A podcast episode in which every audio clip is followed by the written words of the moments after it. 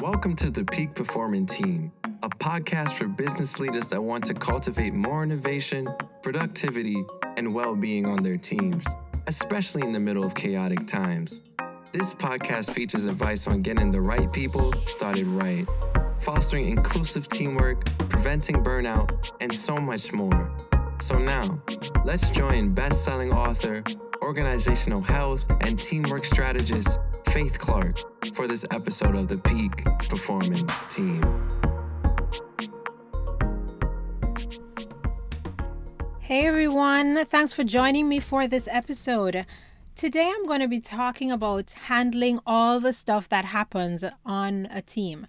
And we know that Murphy's law is is the rule of the day, right? Stuff happens and I'm here in the winter of 2021 and it's massively cold and I'm so compassionate for to my entrepreneur friends who are in Texas right now. Many of them have had no electricity for 3 days. And when you think about no electricity unless you have um, an effective generator, that, that's probably hit out all of the stuff in the house plus Wi-Fi. And in this pandemic many of us are working from home or leading our businesses from home. And I can just imagine how much uh, adaptability and how much capacity. Just a simple thing like it's not simple but a, a simple thing like being without power for a few days can do right? So we can plan and in the past few episodes we've talked about leveling up performance for our teams through layering in um, inclusivity as a, way to meet core human needs because teams are made of people and if we nourish people then they have the capacity to perform at high levels. So what's the nourishment? And we've talked about that um, in lots of ways. We talked about onboarding as a communal event instead of as a like a one-off thing that happens with hr we talked about meetings and how to have our team meetings be more effective. And we've talked about how to do the planning of the team's work, like what's the strategy for getting the particular job done based on the organizational goals. How do we do this planning in inclusive ways where people have maximum ownership to what they need to be doing? And we talked about the practices, the micro behaviors on the team that leads to this nourishment and that cuts down on waste, energy waste, so people can actually avoid burnout. And we've talked about a bunch of these ideas, and I hope as you've listened to the previous episode, you've taken one thing. And I always encourage, and like you can listen to a bunch of things, but I hope you're listening for the one thing that could be effective for you with your team. And while you're Im- implementing that one thing, you may, you know, download. I have a, a download of activities that might be helpful to you. So, you know, go to faithclarke.com. You may reach out. Whatever you're deciding to do to implement, I just want to give you some thoughts around what happens when stuff doesn't work, right? When it seems like stuff's not working. Part of what I want you to the context I want you to put this in, or I'm, I'm, encouraging you to put this in though, is in the context of the stage that your business is in. So if you're a small business owner, your business is in one of two stages. More than likely, 90% of small businesses is in one of two stages. It's either that you are at the point in an early stage, and a stage can last as long as it needs to last, right? This is not about time but you're in an early stage where you have to validate the market for the product that you have to offer. And so when I say things happen, like Murphy's Law, the things that are impacting you are lots of them are external because you have the product that you're going to be offering, the service that you're going to be offering, and then this market, who is your who's the client that you're loving on and what their express needs are and what's going to get them to buy and how do you know that the price point is valid and how do you produce what they need so that they can buy? All of that validating the market piece is a very externally facing stage of your business and the whole reputation matters all the things right? And so things happening in the market can throw you off in a second. In a moment, life can change. And then this product needs to be shifted and tweaked and pivoted and so on. So, all the things happening right there, that that could impact how you implement some of these ideas. The second um, stage that you could be at in the early part of your business as a small business owner is that you could be in the capacity building stage. So you've already validated the market, you know what the product is that you're offering, you know what the price point is, you know people want it. Now you need to develop capacity, and that's culture and structures and processes and people. This is where teamwork comes in. And if you are in that stage, then a lot of the things that could happen, yes, market things can happen, but the engine for having capacity is really where you want to be paying attention.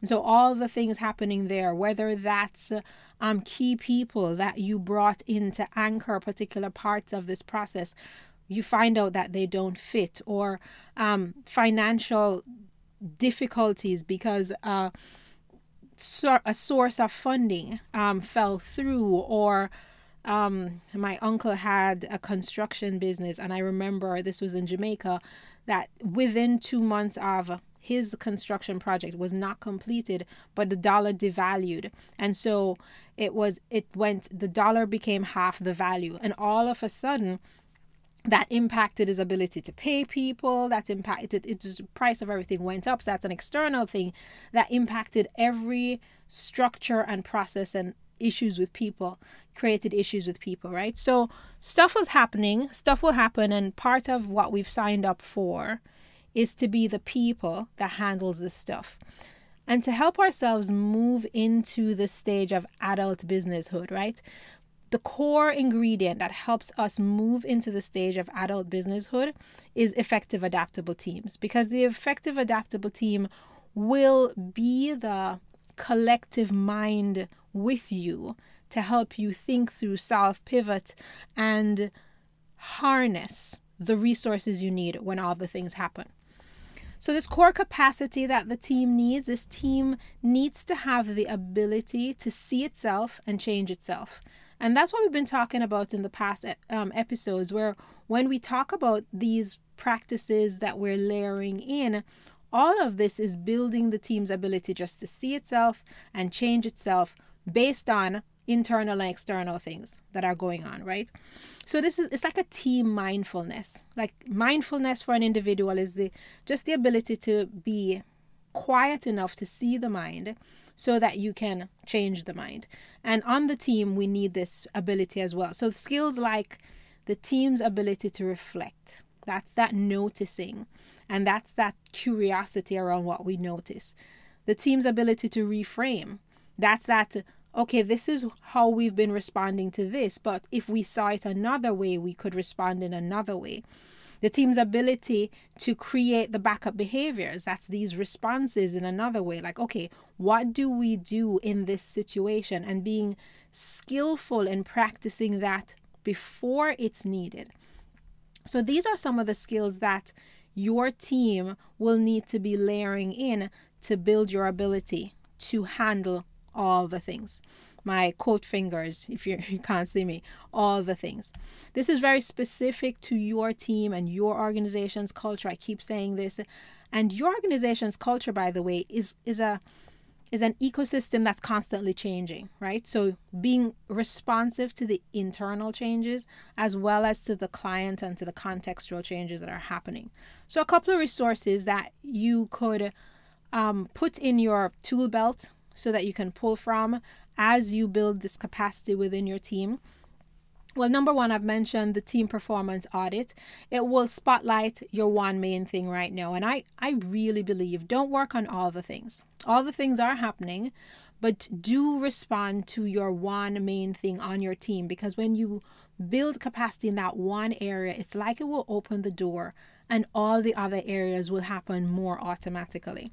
You know and some, sometimes i my son with autism this was very helpful to me to notice this that um, sometimes therapy goals are you know string together two word sentences um sorry two word phrases and respond to blah blah blah. And they we create these highfalutin goals and then we start to work on the goals not realizing that these goals are tied to more fundamental goals. And when we work on the more fundamental goal, then the other higher level goals can happen more automatically. It's as if we remove a block and then there can be flow into these areas that the team is not performing in, right? So get spotlight the one main thing, that root thing, and if you need help, send me a message. So, number 1, do the audit. Number 2, think about your meetings. Think about your meetings. I am a big advocate of having more meetings but I have purposeful meetings. Design your meetings to help build the capacities that we just talked about, right? So separate out the capacity building that you're doing in different meetings. Don't mishmash everything together because then you don't actually build any one thing. So, operations like tactical stuff, do that in a meeting. If you're having training things, that's a separate meeting. Have times, connection times, protect those connection times and have them separately or at a separate part of the meeting. Think about what the think about the capacities that you want to build on your team and then make sure your meetings are purposeful. Think about the kind of tools that fit the way you work as a leader and fit the way your team works. And notice that you may not be able to have one tool for the entire team as much as you may find that different people need to be supported in different ways and what you need to figure out as a team is the integration of these tools right and so that's a that can feel complicated and happy to chat about that with you but just there is no need for everybody to be the same. And that sameness can so much, sometimes that really dishonors individuality in some ways and doesn't help the team because the team really needs to function by integrating difference not by leveling it all out so if if the single tool is working for you awesome if you have people on your team who think differently or who our strengths are different and they need different kinds of support or whatever it is figure out what the tools are that you might need and then figure out the integration between the tools. And then have trusted partners Get some people in your pocket, trusting partners that will provide perspective, right? And point out the boundary markers and some danger areas for the team. Like people who are a little bit outside of your context, and whether those are consultants or they are partners or board members or your friend over coffee, have some trusted people who you allow into your head and you allow to have a perspective on your team so that they can say, hmm, looks like the team might be getting close to that area. It's the equivalent of a coach showing a video of his team playing, of their team playing to another trusted partner. And I said, Did you see that? Did you notice that? So crucial to have those people in our lives. So I'm wrapping up. Um, have resources to help you with all the things that happen. If you want to get the team performance audit, Make sure you've selected the button. I'll hop on the phone after you've completed this resource with your team and help you pinpoint what you need to do. And remember that the strategy that you come up with as you create, as you co create this inclusive plan of action with your team, remember that strategy is fiction. So I'm encouraging you to lean into that. Don't be afraid. Come up with a strategy and know that it's fiction Know that the real strategy for your team is going to emerge as you stay committed to living this experience out. And as you live it out and act out this strategy, the real strategy becomes clearer and clearer and clearer. So stay committed to the lived experience. Don't give up when you see, oh, this thing feels hard. Don't give up on it. Figure out why it's hard. Going back to not inclusive, burnout, misaligned, like going back to that will feel easier. Stay committed to the strategy you've come up with and figure out the aspects that are hard. It'll be amazingly illuminating for you. And stay committed to living out your experience well as we continue in our journey to creating the earth, to recreating the earth to healing the earth, to healing each other in the process, and to utilizing our businesses as an opportunity, as a conduit for that healing, while we make our money, make the world a better place. Until then, talk to you soon. If you are ready to help your team become more productive and efficient without risking burnout, do my free team performance audit at faithclarke.com.